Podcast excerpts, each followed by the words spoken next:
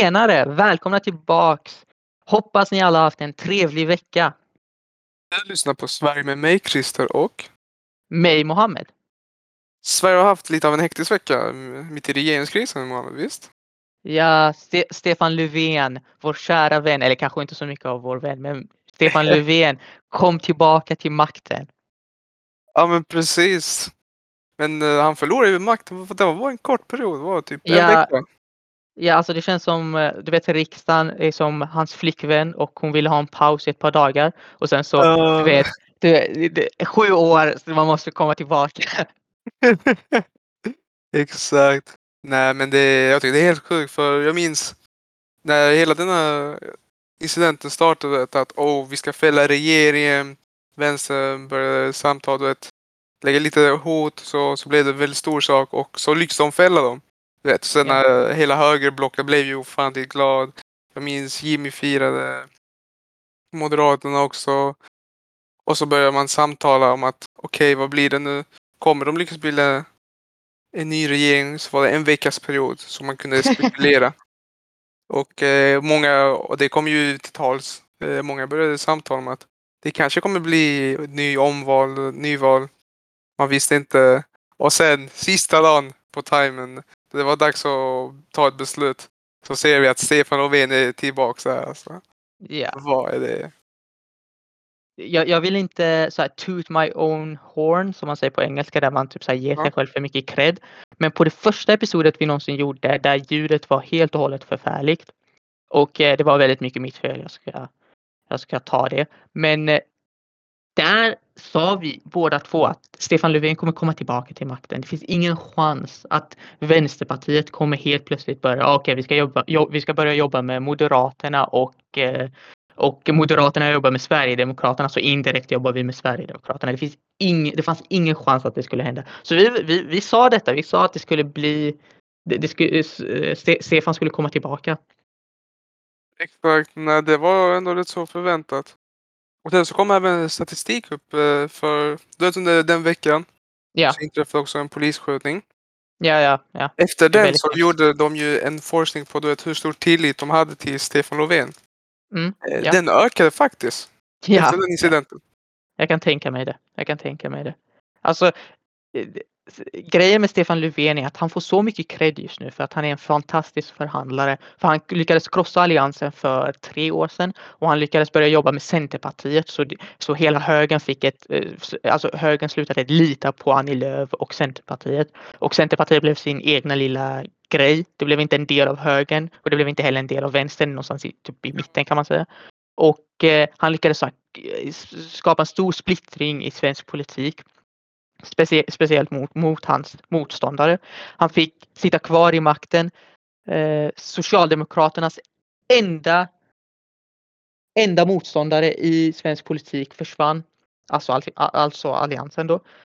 Och eh, nu så har han kommit tillbaka till makten. Men den här gången måste man ändå säga att den här gången är det nog inte så mycket att han är en bra förhandlare utan det var bara att de som försökte ta ner honom var inte riktigt bra nog. Alltså de hade ingen plan. Du kan inte försöka sig. De, Precis, det, det, det, det, som, det som vi sa i början, det är ett lite ett skämt men det är också lite sant också när man typ så en, en arg flickvän som bara ah, nu, vill jag, nu gör jag slut med dig men sen så två veckor senare kommer hon tillbaka till det. Jag menar, vad, var det, vad var det de tänkte? Jag tänker oftast på, på Liberalerna lite, deras position. V- Vad tänkte de? För Sverigedemokraterna har all, har alltid velat ta ner Socialdemokraterna. Så att de röstade ner var lite förväntat. Och att Moderaterna, det har de också alltid velat. Men typ Liberalerna, vad var det de tänkte på? För nu, nu ser det bara ut som att de är lite typ så överallt. Att ja, ibland är vi här och ibland är vi där. Och de är väl lite som typ Center också, att de går ju över till den vinnande laget. Typ. Så jag det som. alltså, hur mycket tror du de gynnas av detta? För nu ser de bara ut, alltså, Eh, vad heter det, Liberalerna i mina ögon ser ut lite som ett skämt just nu. Och vare sig du gillar Liberalernas politik eller inte spelar ingen roll. För nu är de bara typ all over the place. Nu har de, de väljer ingen sida. Så de är typ så här, ja, men vad, vad, hur ska jag kunna lita på dig om du inte kan, om du inte vet vem du ska jobba med? Exakt. Nej men det är väl. De kör väl från en sida till den andra. Och det är ju en taktik som kan ju funka i kort sikt. Ja, Men inte en långsiktigt, för i långsikt så blir det, det blir ju precis som du säger att då kan de inte visa sig klara, men det är detta vi vill eller detta. Det är lite mer Ja. bara, okej detta är populärt, vi kör här. Eller detta ser ut att vara väldigt bra, men vi kör på här. Du vet.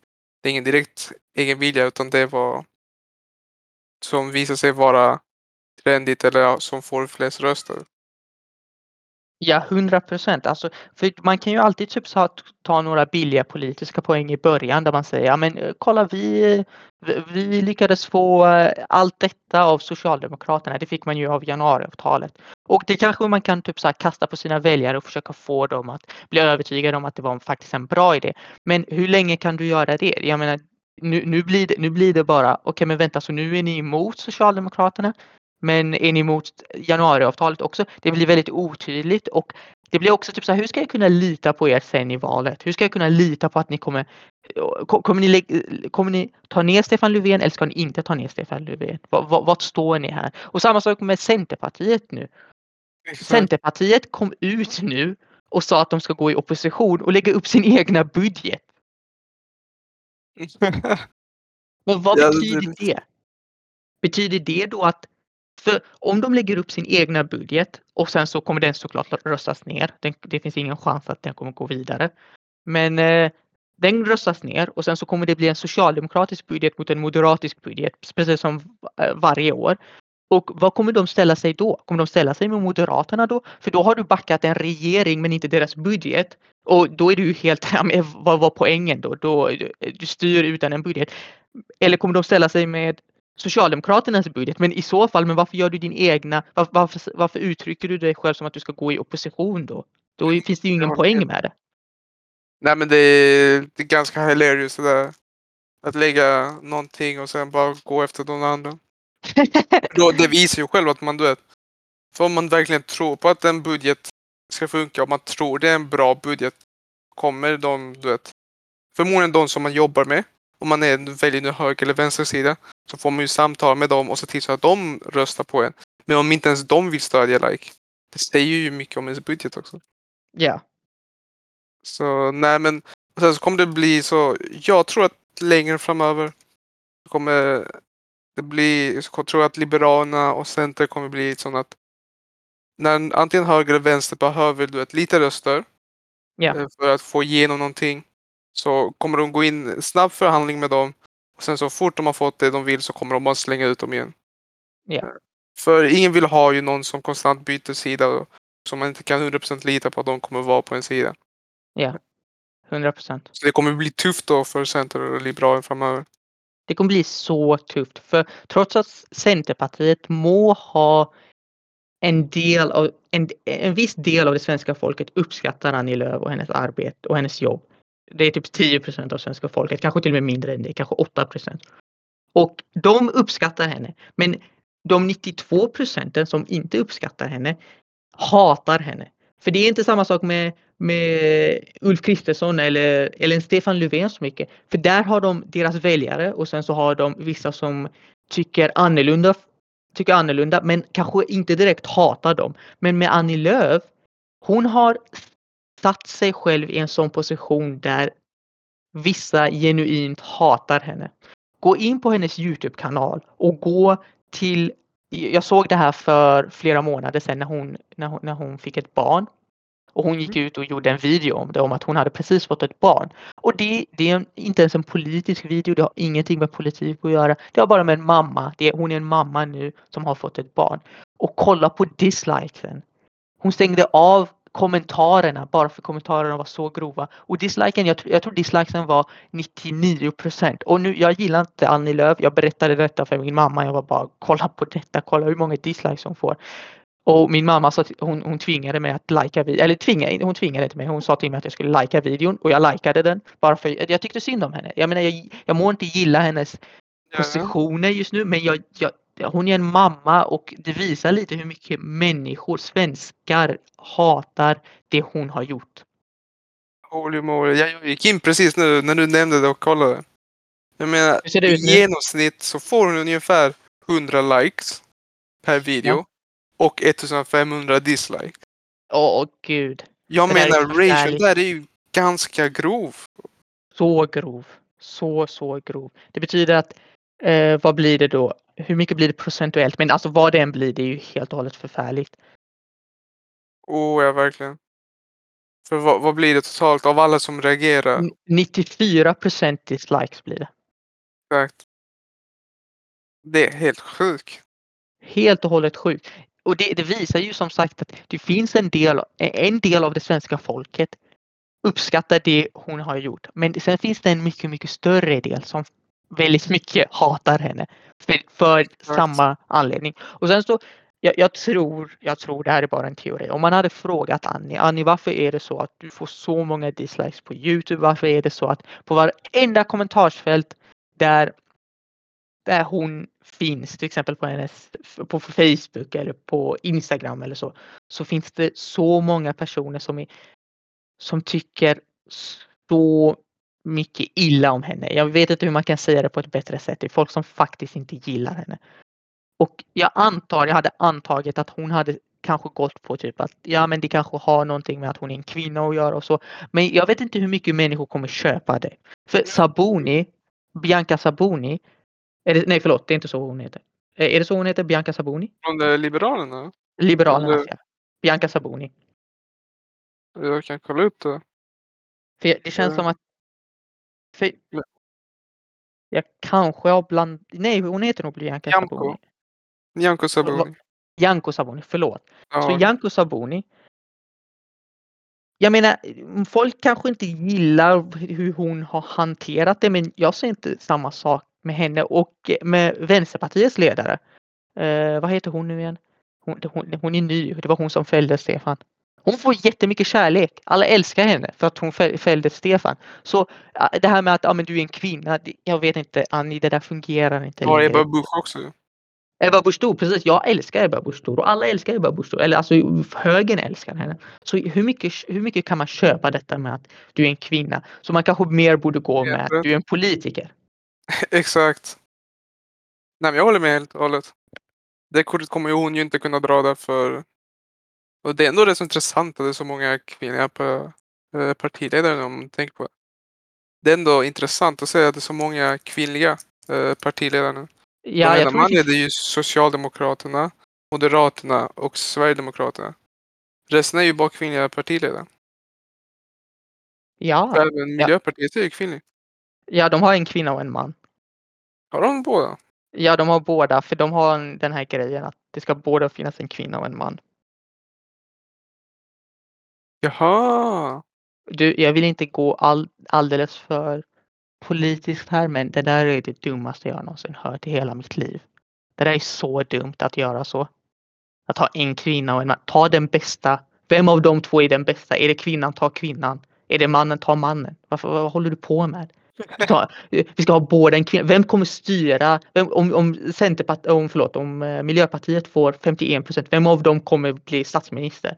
Vad, vad är detta? Det, är, det, det, det är sånt löjligt. Det är någonting man gjorde när man gick i trean. Typ. Ja, men jag vill ha en tjejledare, jag vill ha en killledare. Och sen så har man en tjejledare och en killledare. Nej, men du är en, ett av Sveriges största partier ska inte eh, hålla på så här. Det ska finnas en ledare som kan någon gång kommer någon behöva någonting. Någon gång kommer någonting stort hända i partiet och när det någonting jättestort händer i partiet måste någon av dem ta ett beslut. Ska vi ta här, den här vägen eller den vägen eller kanske en tredje väg? Och om man har två ledare och de tycker helt annorlunda, men vad gör man då?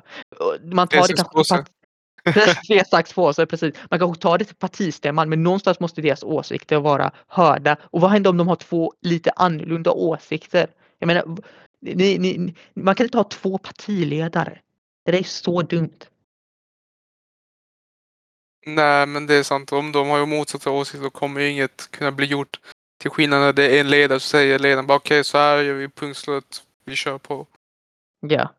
Det är när man, när man försöker bli eh, woke och bli typ så här. Ja, men jag är ju typ så här, jag är för kvinnors uh, rättigheter. Men i slutändan slutar det bara med att det blir lite typ dumt. Det blir bara, men vadå, jag, alla är för det. Eller de flesta, de flesta människor är för det. Men det betyder inte att du ska ha två ledare. Ha en, ha, ta kvinnan då.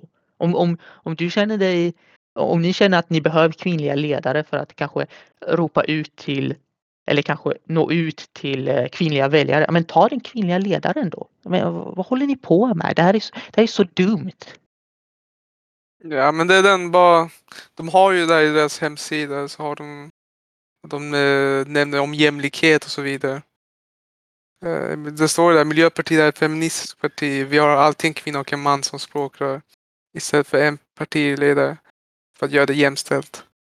Men herregud, jag, också, jag tror också på jämställdhet. Jag tror de flesta människor som tänker ordentligt tror på jämställdhet. Om, om inte du tror på jämställdhet så tror du inte på det bästa för dig själv.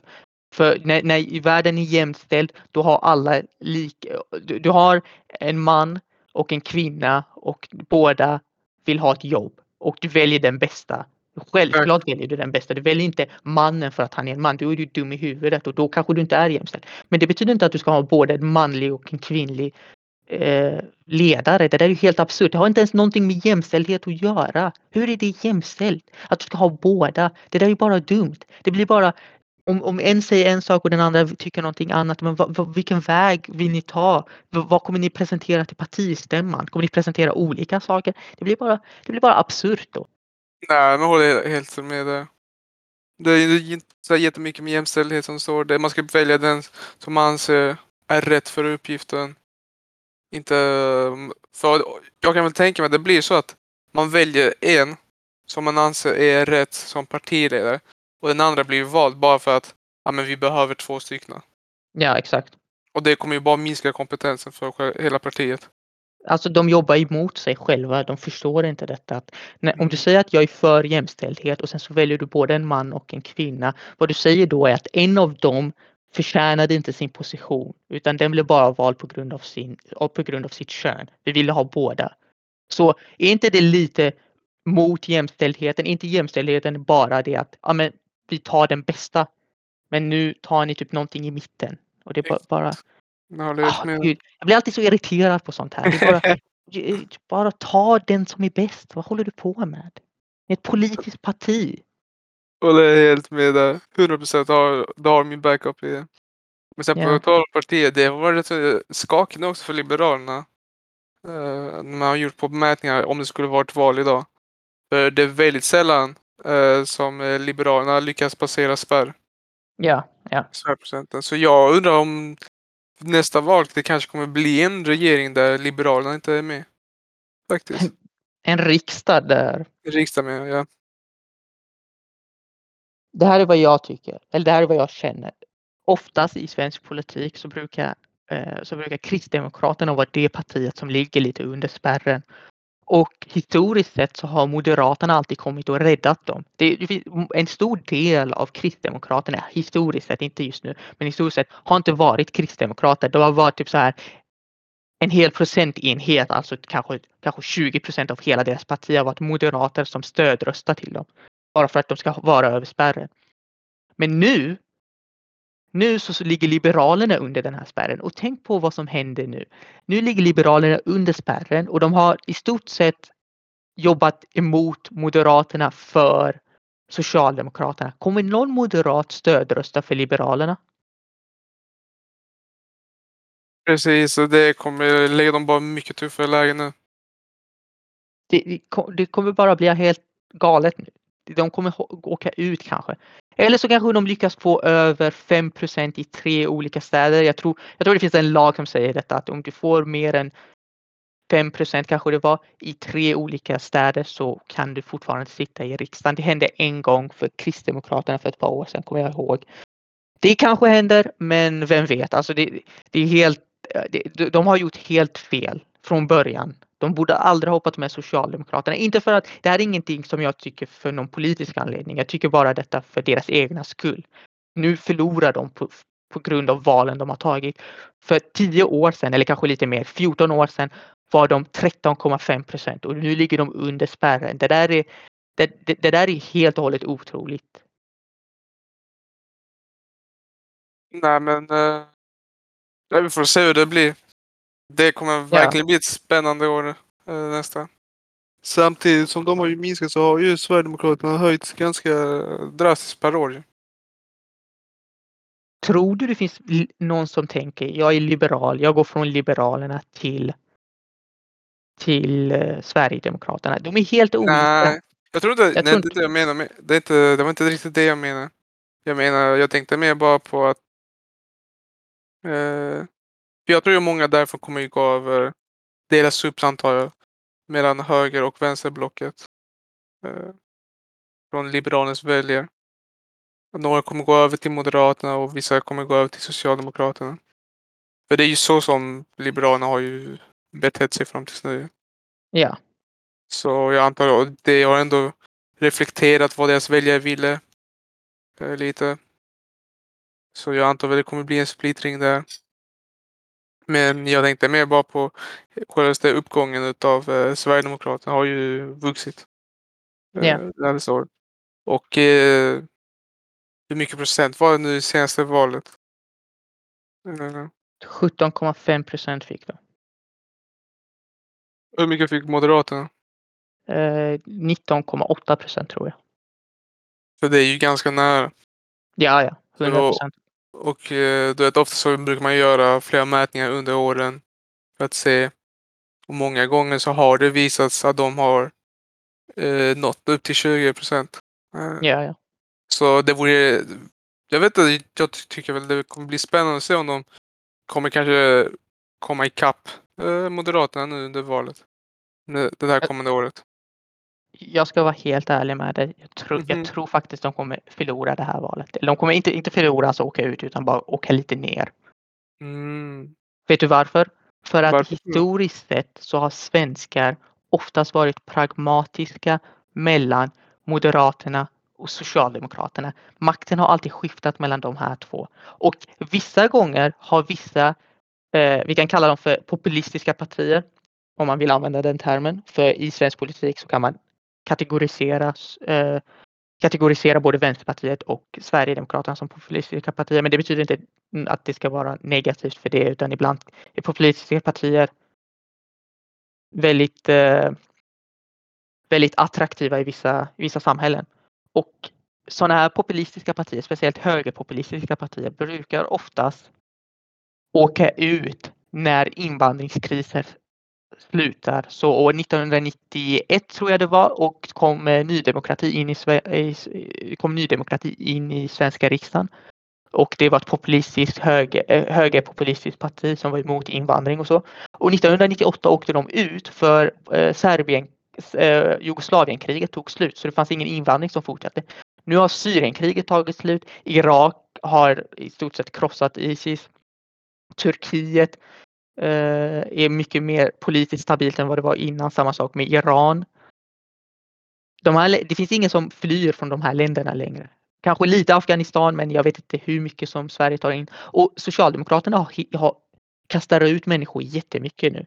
Så jag tror, jag tror de här mittenväljarna som går till Sverigedemokraterna, de här som är inte 100% Sverigedemokratiska, kanske inte, ens, eh, kanske inte så mycket nationalistiska utan bara mer trötta på invandringskrisen. De, jag tror de kommer gå över till sossarna eller moderaterna där de härstammar från. Och eh, jag tror inte de kommer få så många ersättare Sverigedemokraterna. Mm, säger så. För förra året, förra året, förra valet. Sen förra valet så har det inte eh, invandring och asylsökande har ju inte minskat signifikant sen dess. Sen när? Sen eh, 2000, ända sen, faktiskt sen 2016 så har det behållit sig ungefär likadant. Jag, jag, jag tror det, det, häng, det håller mycket i vad svenskar ser i sin vardag. Så jag ser inte så, speciellt, i, speciellt på nyheterna, så på ny, i nyheterna har helt och hållet blivit fyllda av corona. Så ingen pratar riktigt om invandringskrisen längre. Så hur, hur kommer det gå för Sverigedemokraterna när ingen pratar om deras. Mm, deras fråga? Men det, jag tror ändå deras plats kommer, jag tror de kommer vara kvar i riksdagen. Även om man helt och hållet stänger gränsen just nu så kommer de finnas kvar i kanske tio år till. För det är väldigt svårt att kasta ut ett sådant stort parti. mhm. Men vem vet? Det kanske, de kanske får 35 procent och sen så vinner de valet och sen så blir de så blir eh, 33 procent. Det ja, skulle alltså, vara något ofantligt eh, intressant. På. ja. Jag vet inte, alltså jag, jag har alltid, jag har alltid, jag har alltid tyckt jag har alltid tyckt att det här maktskiftet mellan Moderaterna och Socialdemokraterna har hållit Sverige i ett ganska balanserat läge och när ett populistiskt parti som Sverigedemokraterna kommer in så är det ganska bra för det, det, det håller alla till, till, till, grunden. Alltså de, de går inte ut och börjar sväva alldeles för långt borta och börjar ta in alldeles för många. Så det har hållit svenska partier lite balanserade. Att de ser att många svenskar börjar börjar bli trötta på invandrings, den, den här invandringspolitiken som förs just nu. Så jag, jag, tror de har gjort ett bra jobb. Jag tror de har lyckats. Om, det, om deras plan var att lyckas med, med att minska invandringen så tror jag de har gjort ett ganska bra jobb, även om de inte når makten. Mm. Ja, jag vet inte. Det blir ju intressant. Och det är så sant. Det är som du säger också, det beror ju mycket som läggs upp på media och så vidare. Men i och med att coronan ändå börjar lugna ner sig Ja, för jag tror ju att corona kommer vara lite så som typ ebola är idag. Det är ganska glömt att eh, corona kommer att vara så eh, inför nästa år. Att det kommer mer bli att vi kommer att ha vant oss och det kommer inte längre finnas eh, ska man säga, något som fångar uppmärksamhet. Om det kommer ut en ny nyhet om att eh, oh, corona har eh, ökat i det här landet igen. Alltså, det kommer inte vara lika nytt för oss. vet, och då drar det inte längre vårt uppmärksamhet eh, som det gjorde i början. För exempel som du, eh, Ebola-incidenten, du minns den? Ja, ja. Eh, väldigt eh, snabbt efter du vet, nyheterna här hade försvunnit angående det. Eh, men där så höll ju fortfarande incidenten igång. Den var inte lika out of control som den var när nyheterna kom. När, men den skedde fortfarande den är fortfarande igång. Svagt nu dock. Men vi har ju, har ju inga nyheter om det längre här. Ja. Och jag tror det likadant kommer vara. Så fort corona kommer lugnat ner sig lite, kommer vara lite mer kontrollerat, så kommer nyheterna sluta eh, sprida ut det. För de kommer inte få längre lika mycket uppmärksamhet som de fick innan. Eh, och det, den punkten tror jag kommer ändå uppnås eh, nästa år. Eh, om du ser det nu, jag vet att jag får ju jag ser ju sällan eh, fler nyheter om corona eh, när jag är på nätet eller på tv. Själv då? Jag, eh, jag, jag märkte en trend förra året att på sommaren så slutade folk prata om corona för fallen gick ner så mycket. Mm. Och sen så började det igen på vintern. Så, och nu, nu kommer det ut vaccin så vem vet vad som kommer hända sen. Men någonting som jag har läst är att eh, det här nya, den här nya versionen Delta, har du hört talas om den? Jag har inte hört om den. Nej, jag har inte hört om den. Ja, ah, okej. Okay. Så det finns typ någonting som heter Corona Delta. Eller det är Delta-versionen av Corona. Och 90% av alla som drabbas av detta i Israel och Israel har vaccinerat hela sin befolkning. Nästan hela sin befolkning. 90% av de som drabbas av Corona i Israel drabbas av delta. Så jag är rädd att vi kommer få någonting, någonting helt nytt nu, någonting som är typ så här. 2.0. Ja, 2.0 precis. Och vem vet vad 2.0 betyder? Det kanske är mycket värre än det första. Jag menar, jag har hört att den sprids två gånger snabbare än corona och, och att vaccinerna inte hjälper så mycket mot delta eller inte lika mycket. Det var någonting Men... typ så att det gick ner drastiskt för delta. Men eh, alltså, är det bara spridningen som är högre då på den eller? Grejen är att den kom ut på sommaren så man vet aldrig. Så nu sommaren vem... eller förra? Nej, den här sommaren. Den kom ut den här ah, sommaren. Okay, okay. Så, så vem vet. Men det, jag tror definitivt att det finns en stor poäng i det du säger. Jag tror inte folk kommer prata om corona så mycket nu, från och med nu och fram till det faktiskt är över. Speciellt nu när det är sommar och nu när alla vaccineras. Och jag tror också det finns lite av en vibe i hela världen att alltså vi är typ trötta på detta nu. Så okej. Okay. Alltså vad, vad, ska vi göra? Typ den här typ, okej okay, men vad ska vi göra nu? Så här. Så Jag tror, jag tror inte ens folk är så mycket rädda längre. För jag kolla, jag sökte upp nu lite detta med Delta. Eh, och eh, Sverige har redan haft över 300 fall utav det i juni redan. Ja, ja. Men det är inte något som direkt kom ut i nyheterna. Eh, Alltså grejen med det är att, ja, för vi har en i Indien också som inte är delta. Det är någonting att, eh, jag har glömt bort vad den heter, men det, det, den är mycket farligare har jag hört. Och conspiracy theories, jag, jag är genuint inte en conspiracy theorist. Jag tror de flesta eh, kon, eh, konspirationsteorierna är ganska dumma och löjliga om jag ska vara helt ärlig. Corona blev skapat i ett labb. Jag måste ändå tro det just för att i Wuhan där corona kom upp det finns ett sånt här biologilaboratorium som skapar sjukdomar och laboratoriumet heter corona. Laboratoriumet heter corona och sjukdomen heter corona. Och jag menar, jag måste börja dra typ vissa punkter till varandra. Jag menar, det känns lite konstigt. Och även om de inte skap, även om det inte skapades direkt av den kinesiska regeringen. Alla deras handlingar efteråt har varit ganska typ dumma. De, vad var det de gjorde? De, de, de sa att mindre än 100 000 personer har drabbats och att de, corona försvann efter det. Vad, vad, vad, vad pratar du om? Mer, mer än 1,5 miljoner människor i Sverige har drabbats av corona. Sverige med 10 miljoner människor. Hur kan, hur kan Kina ha haft mindre än 100 000 människor? Så inte bara skapades det, det i deras land, men nu måste vi också typ så stå ut med att landet där det skapades ljuger om, om allting. Allting är en lögn. Det där är bara en lögn. Det finns ingen chans att bara mindre än 100 000 människor har blivit drabbade. Och det är typ så här kinesisk propaganda. Så det, Men det är det lite irriterande. Men det är så intressant för eh, den här teorin blev ju ändå tagen lite allvarlig utav uh, World Health Organization. Ja, ja, Eh, Och de åkte ju faktiskt dit och uh, gjorde, uh, hur säger man, investigated på svenska nu? De invest, eh, Undersökte. undersökte. De undersökte hela stället och sa att eh, det är nästan till omöjligt att det ska ha kommit därifrån och att det ska vara eh, anledningen till corona. Ja, sa de det? Ja. Alltså, så det finns ingen chans att det skapades i ett laboratorium? Ah, Okej, så jag antar att det inte gjorde det. Okej. men, Det- men det togs ändå som allvarligt så de kollade ändå upp det. Men det är bra. Bra gjort av dem. Men jag vet inte, samtidigt så tycker jag väl World Health Organization är lite sisådär.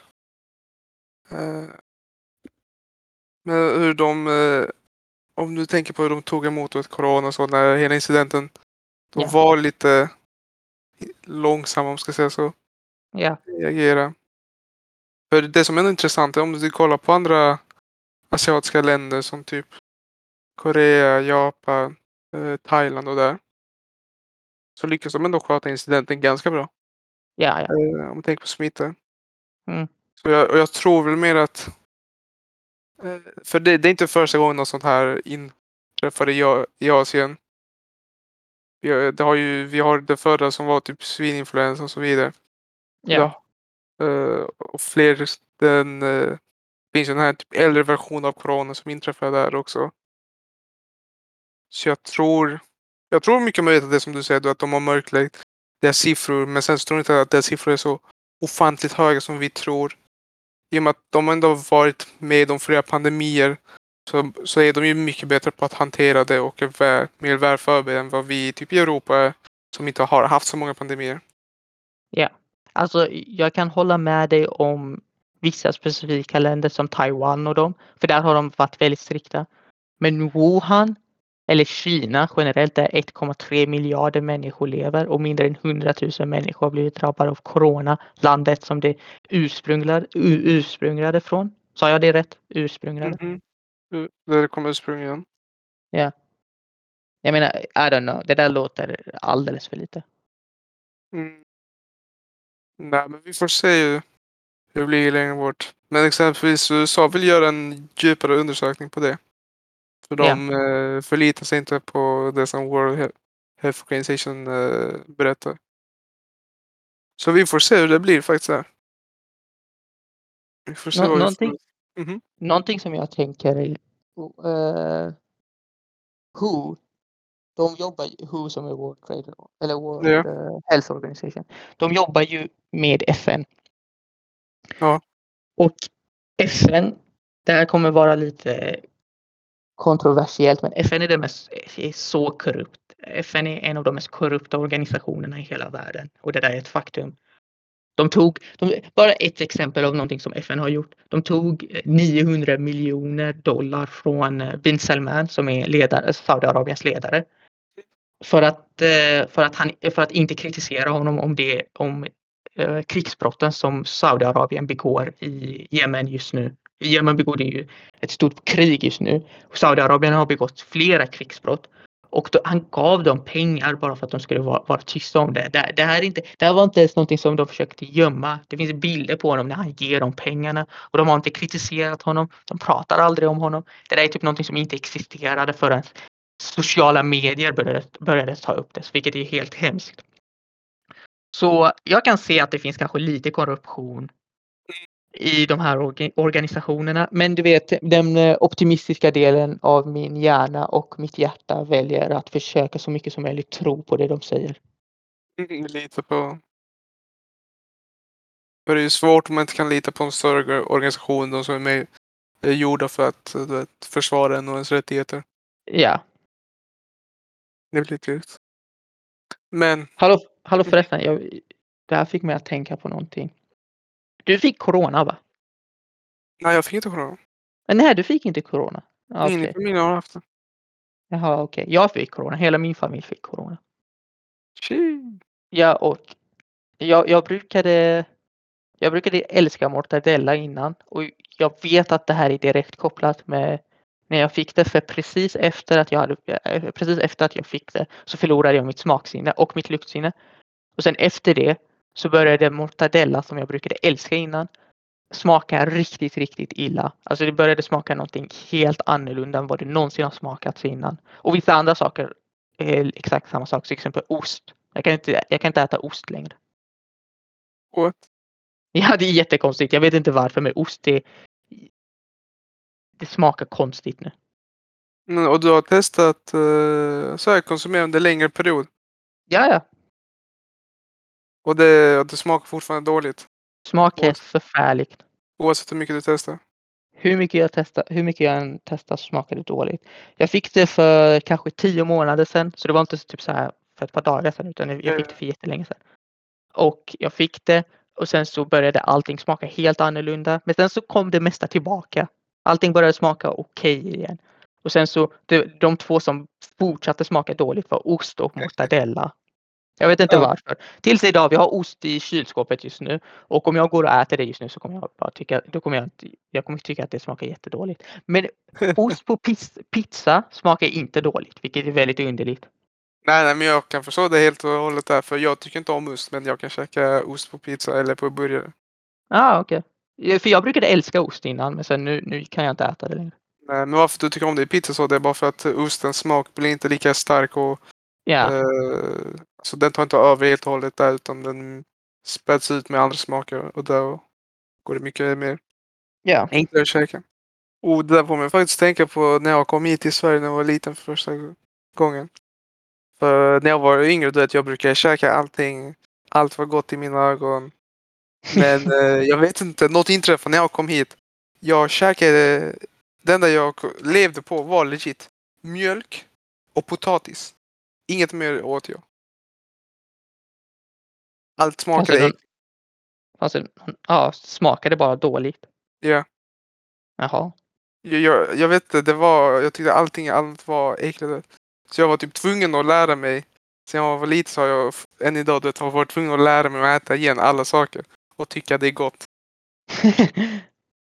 Så det Gud var först hemskt. restarta allting. Men det är ändå rätt så intressant uh, sak att vi som, som människa har möjlighet att lära oss att älska eh, en viss smak. Ja, jag brukade, det finns många saker som jag brukade helt och hållet hata innan. Som jag nu tycker är ganska gott. Så i arabisk kultur så äter vi ibland lever. Alltså en lever från typ en ko. Jo, eller- Det är jättegott. Det har en speciell tycker- smak men det är gott. Tycker du det är gott? Jag tycker det är jättegott. Wow! Så jag brukade tycka att det var så vidrigt jag brukade spy varenda gång jag åt det. Alltså varenda gång. Så min Ja. mamma brukade, brukade göra mat åt familjen, typ så här, någonting med lever och sen så gör hon någonting helt annorlunda för mig. Och förstår. eh, för kanske två år sedan. Jag, jag har testat det ganska många gånger när jag var liten. Så var, var, typ varannat år testade jag det en gång för att se om jag kunde äta det. Och jag åt det och jag var bara, ah, men det här smakar väl okej och sen så gick jag och spydde direkt efteråt. Eh, Men för kanske två år sedan så testade jag det igen med, med grönsaker. Jätte- Jättemånga grönsaker så smaken försvann lite. Och eh, nu kan jag äta det helt vanligt. Nu, nu, nu mår jag inte illa av det eller någonting. Nice. Ja, jag, tycker, jag tycker fortfarande det är lite vidrigt för jag kommer, varenda gång jag äter det så kommer jag ihåg att jag brukade spy av det. Men det är typ okej.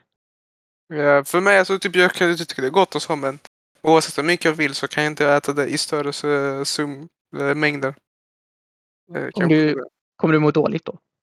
Ja, jag mår lite dåligt då om jag äter i större mängder. Ja, jag kan säga det. Eh, Det är inte så men, gott. mm, för hur jag lärde mig att käka det var faktiskt eh, för, vad blir det, min eh, moster hon brukar panera köttet. Hon brukar alltid tillaga så panerad kyckling. Och eh, en dag så, och vi brukar käka hos henne ganska ofta. Och en dag så stack vi dit och du vet, hon hade gjort panerad igen. Men jag visste inte det var panerad lever, du vet. Jag trodde det var panerad kyckling. Så jag hade tagit jättemycket sånt i min tallrik. Och så började jag käka så tyckte jag det smakade lite konstigt. Men jag bara, ja men det var inte så farligt vet, för det var ändå likt panerad kyckling. Det tyckte jag smaken. Så jag käkade mycket och eh, min morsa bara, du det där är lever. Jag bara, är det det? Och jag bara, nej, det är ändå rätt så gott vet. Nej men typ, jag kan ju käka då lever så i lite mindre mängder. Eh, Eller mindre, mindre lagom mängder. Du, så jag så är jätte... faktiskt lite hungrig om jag ska vara helt ärlig. Eh, Var det här ett eh, smart Men, sätt för dig att börja runda av detta? Blir inte du lite hungrig Mohammed när du snackar om mat? ja. Yes. 100 procent, jag håller med dig. Jag har kört i typ 40 För du minuter nu så det är Maten kallar. Men när man snackar om mat. Man blir hungrig och då måste man bara fylla på magen. Ja, och vi ber om ursäkt för att vi inte la upp någonting förra veckan.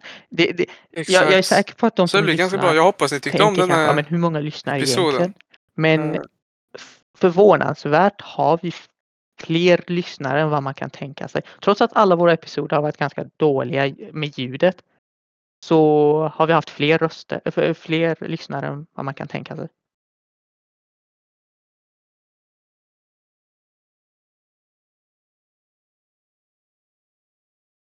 Ja, tyvärr.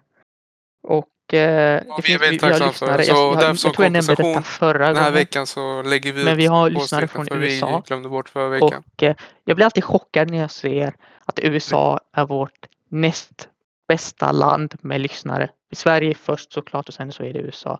Så det är antingen svenskar som bor i USA eller, så, eller, nå- eller folk som åker på semester i USA som lyssnar på våra podcasts. Och det, det, det är lite av en konstig känsla att tänka sig det. Att någon så långt, if, långt ifrån dig lyssnar på vad du har att säga.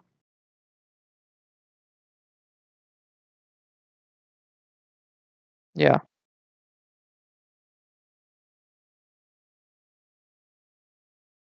Precis. ja. Men det, det Det betyder kommer mycket och det snart. Det borde komma Så vi hoppas nu att typ två dagar ha efter detta. en underbar vecka och att ni även kommer tycka om Ja, nästa jättebra. episod. Tack ska, vi kommer tack ska ni ha. Hej.